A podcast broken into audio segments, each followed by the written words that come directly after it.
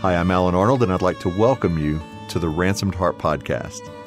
We're in the final week of a three part series on Free to Be Me, the new book by Stasi Eldredge. And if you're listening to this as a man, I just want to, at the very beginning of the podcast, offer a special invitation to you because this is your chance to better understand the daughters of Eve. That could be your wife, it could be your newborn daughter who you think will never be a teenager. It could be your older daughter who's already graduated and left the house that you can understand better. But especially if you have a teenage daughter, this is the gold. This is what you need to hear to understand your daughter's heart. And today we're going to be talking about beauty secrets. So Stasi, tell us more. What are the beauty secrets that teen girls need to know?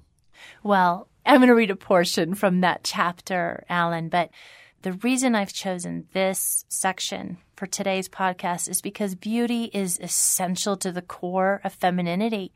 Every young girl, every teenager, every woman, no matter what her age or what she says, desires to be beautiful. And we're living in a world that says that only a certain thing and style and form and shape is beautiful. And particularly for teenage girls, that is a tough pill to swallow. Our bodies at that age are changing dramatically. Titanic inner struggles. Our skin is changing. Our bodies are changing. Our hormones are going crazy. The desire to be beautiful is there, but the belief that we possess any beauty on our own, that isn't there. I want to speak to teenage girls about the truth that they are beautiful, about how God sees them, and about where true beauty is found. And as the father of a 12 year old, Stasi, I see this all the time in the pop culture that surrounds her the songs, the movies, the books that she reads, the clothes that girls are being sold. All of it seems to focus on the outer, and all of it seems to somehow objectify them as objects of desire from the outside. But I find myself as a father trying to navigate through how to help her understand her true beauty. And, you know, even in pop culture, when most of the phrases for a girl is that's seen as a compliment today is, oh, she's so hot. And you think, ah, that's not what a girl most needs to hear.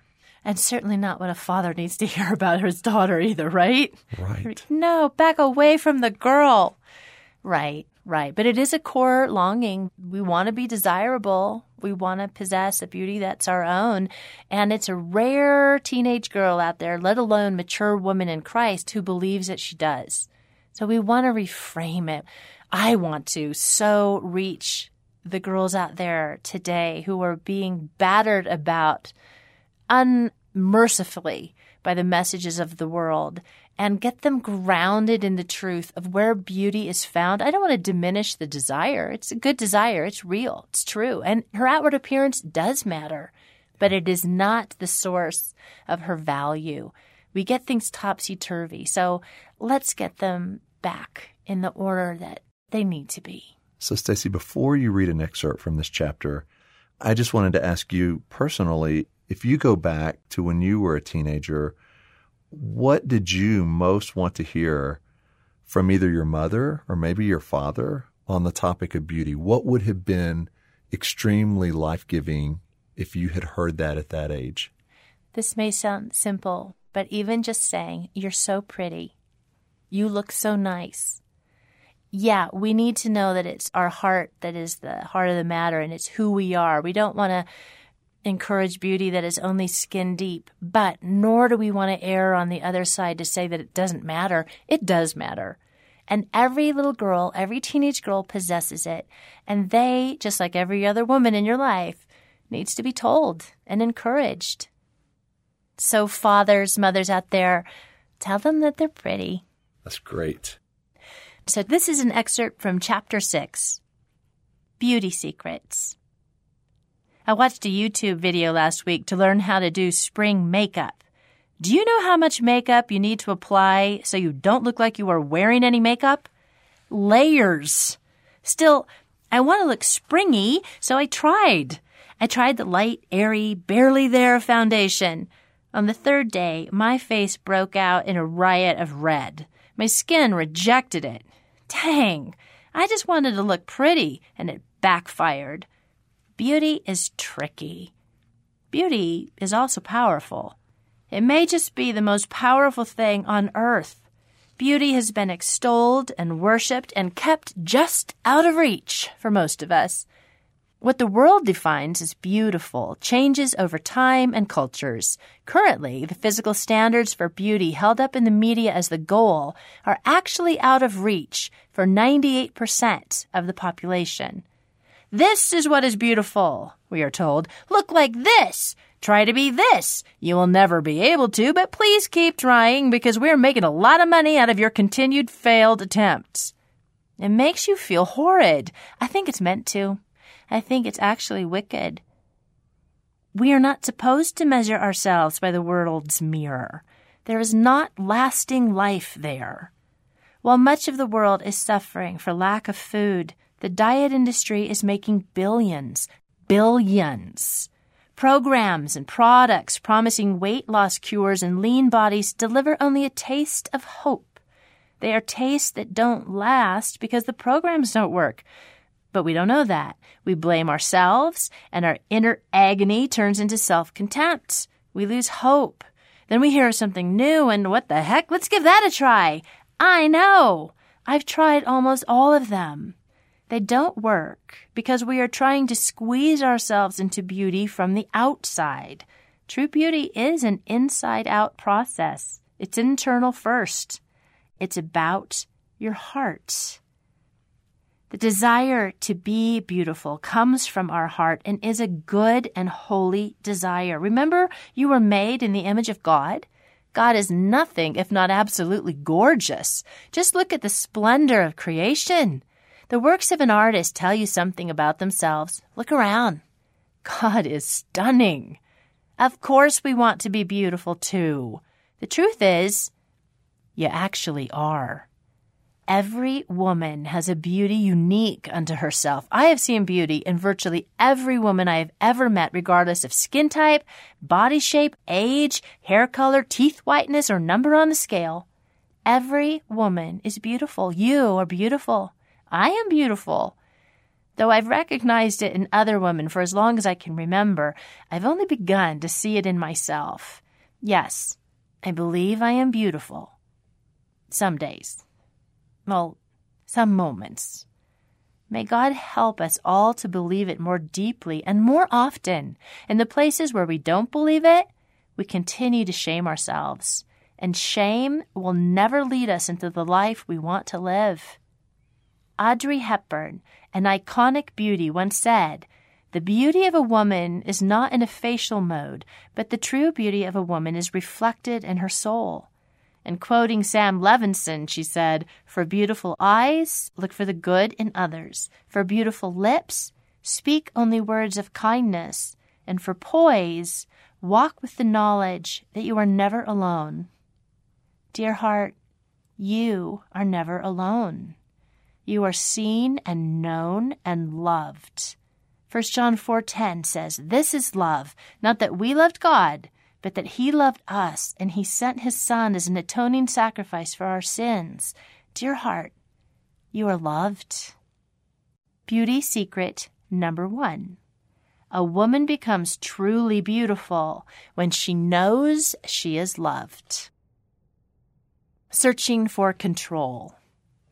In the 10th grade, I went on a dare with my sister to see who could go the longest without eating anything. As we both had a few pounds to lose, my mother encouraged the competition. I was really happy when nearing the end of day three, my sister called to tell me to go ahead and eat. She had caved. Hurrah! Going a day or two without eating was my modus operandi for many years, just to keep within the normal weight range. I never crossed over into anorexia or bulimia. My obsession with food took, rather takes, the form of binging, but without the purging. I used to kind of envy women who engaged in bulimia. At least they looked good. I envied them a little, that is, until I got to really know a girl who battled it. It was horrible. The lengths she went to make herself purge were painful and extreme. Her toilet was her closest friend. She was damaging her body and ravaging her soul. Tormented, she was obsessed with food. Trying desperately to control her world, she found that bulimia was controlling her. She was motivated by fear and a deep self loathing that no physical purging could exorcise. I know many young women who have struggled with anorexia as well. Except in extreme cases, these girls can look pretty good too, from a distance. But they are on a rigid regime of self deprivation and intense exercise fueled by fear and self hatred. They aren't free. They are slaves to calories and nutrition labels. Their efforts to control their lives turn on them viciously. Their periods stop. They are cold all the time, and the damage to their internal organs can become irrevocable. One gal I love was nicknamed Skelly because she looked like a walking skeleton, but not to herself. What she saw when she looked in the mirror was quite different. Honestly, the ability to look in a mirror and see what everyone else sees is rare. We see our flaws. They might as well be blinking and neon orange. We can't see past what other people do not even notice. Sweetheart, if you struggle with an eating disorder, know that you are not alone to become free of it, free from the desperate need to control your food, free from obsessing over it, free from the emotional suffering, you need help. This battle is not one you'll be able to fight on your own. To be free from this horrible struggle you're enduring, please confess it to your parents, your pastor, a teacher, or a counselor. Help is available. You can be free. This overwhelming struggle is keeping you from living the life you are meant to live and offering what you are meant to offer. We need you. Your beauty is under siege. It is being harassed and taunted and mocked because it matters. You matter. The enemy of your soul attacks the core of your heart by attacking your beauty in order to pin your heart down and keep you from being the young woman you truly are. You are a powerful child of God. Your beauty is powerful. As an image bearer of the living God, you possess a beauty that is deep and true and core to your soul. It manifests itself on the outside, but is first and foremost an inward quality. It blooms in the soil of confidence, assurance, and a happy heart. Beauty secret number two. We are at our most outwardly beautiful when we aren't obsessing over our outward beauty. The Apostle Peter said, Your beauty should not come from outward adornment, such as elaborate hairstyles and the wearing of gold jewelry or fine clothes. Rather, it should be that of your inner self, the unfading beauty of a gentle and quiet spirit, which is of great worth in God's sight. Peter was not saying, Don't fix your hair or wear jewelry. He wasn't saying, Only wear frumpy, out of style clothes. No, he was saying, don't fixate on your outward appearance, but center your attention on your heart. A gentle and quiet spirit does not refer to a woman who barely talks above a whisper and never gets angry. A gentle and quiet spirit speaks of a heart that is filled with faith, not doubt, not fear, not anxiety, faith. Beauty flows from the heart of a young woman who is resting in the truth that she is loved, seen, known, wanted, and lovely to her Heavenly Father right now. That young woman lives with confidence, and self confidence is beautiful. You can have that. You are a true beauty, really. And it is right and good that you want to be because you are a reflection of beauty Himself. Ask God to show you your beauty. Courage. E. E. Cummings said, It takes courage to grow up and become who you really are. Believing that you are beautiful can feel risky. To risk anything requires that we possess the courage to risk it. Jesus said, In this world you will have trouble, but take heart. I have overcome the world. John 16, verse 33. Some versions translate take heart as be of good courage. Courage is from the old French word corps, meaning heart. Take heart. Have courage. Because of me, Jesus said, you can do this. Jesus knows that continuing to become free to be ourselves will take courage. There's a reason we shrink back from our hearts, from love, from our dreams, from our vulnerability. But friend, the days of shrinking back need to be over. With mercy in his eyes, God calls us to be women of courage. Joshua 1 9, Have I not commanded you? Be strong and courageous. Do not be afraid. Do not be discouraged, for the Lord your God will be with you wherever you go. 1 Peter 3 6. Do not give way to fear. John 14 27. Do not let your hearts be troubled. Do not be afraid. We live in a world filled with beauty and wonder, adventure and laughter, but also too often filled with difficulty, fear, danger, and pain. Courage is the quality of spirit that enables one to face danger, pain, difficulty, or fear with confidence. We can have confidence. Not based on our own ability to manage life, but based on the faithfulness of Jesus. Confidence is from the Latin words con and fide, which means with faith. Our confidence rests in the strength and goodness of God. Living a life of courage is not about striving to become something or someone else. It is resting by faith in the God who says, I have called you and I will do it. Receiving the life of God is the only way for us to live the life we all so long to live. On our own, we simply can't pull this life off. I can find my way to the freeway, but I can't find my way to freedom. I can barely pull off an afternoon, forget about a lifetime. So, what is the biggest secret to living with courage and freedom and becoming who God created you to be? To becoming truly, deeply beautiful? I'll tell you. The biggest secret, beauty secret number three, is you can't. You can't. But Jesus can. Christ in you can. He is the secret. God is beautiful and God is fearless. Jesus, who died on the cross for you, entered into the worst nightmare imaginable and demanded that Satan hand over the keys to hell.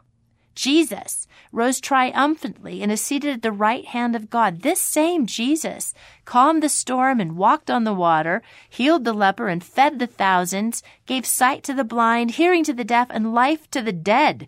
He cleared the temple and received the children, rebuked the Pharisees, forgave sinners, and cast out demons, and he is still doing it.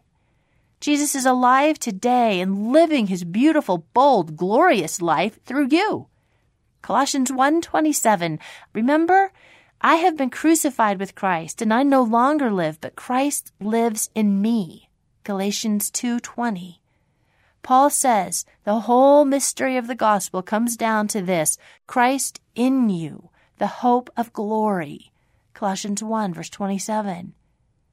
Christ is your life and your breath and your hope and your courage. In Him you live and breathe and have your being, and apart from Him you can do nothing. But once you have accepted Jesus as your Lord and Savior, received His death in your place, received His forgiveness for your sins, and invited Him to take His rightful place and rule your heart, you will never be apart from Christ again. You are in the palm of His hand, and nothing can take you out. That's the secret of being truly beautiful we increasingly lean on Jesus, calling on Him to live His life through us. And as He does, we are transformed into the very image of God. Let me close this portion with a poem. Not merely in the words you say, not only in your deeds confessed, but in a most unconscious way is Christ expressed. Is it a beatific smile, a holy light upon your brow? Oh no, I felt his presence when you laughed just now. To me, 'twas not the truth you taught, to you so clear, to me still dim. But when you came to me, you brought a sense of Him. And from your eyes He beckons me, and from your heart His love is shed, till I lose sight of you and see the Christ instead. Stasi, thank you so much for sharing from the message of this book. And listeners, I want you to know there's so much more. Really, Stasi only scratched the surface of what she has for teen girls. And just to read you some of the other chapter titles from Free to Be Me, she goes into What's Your Story?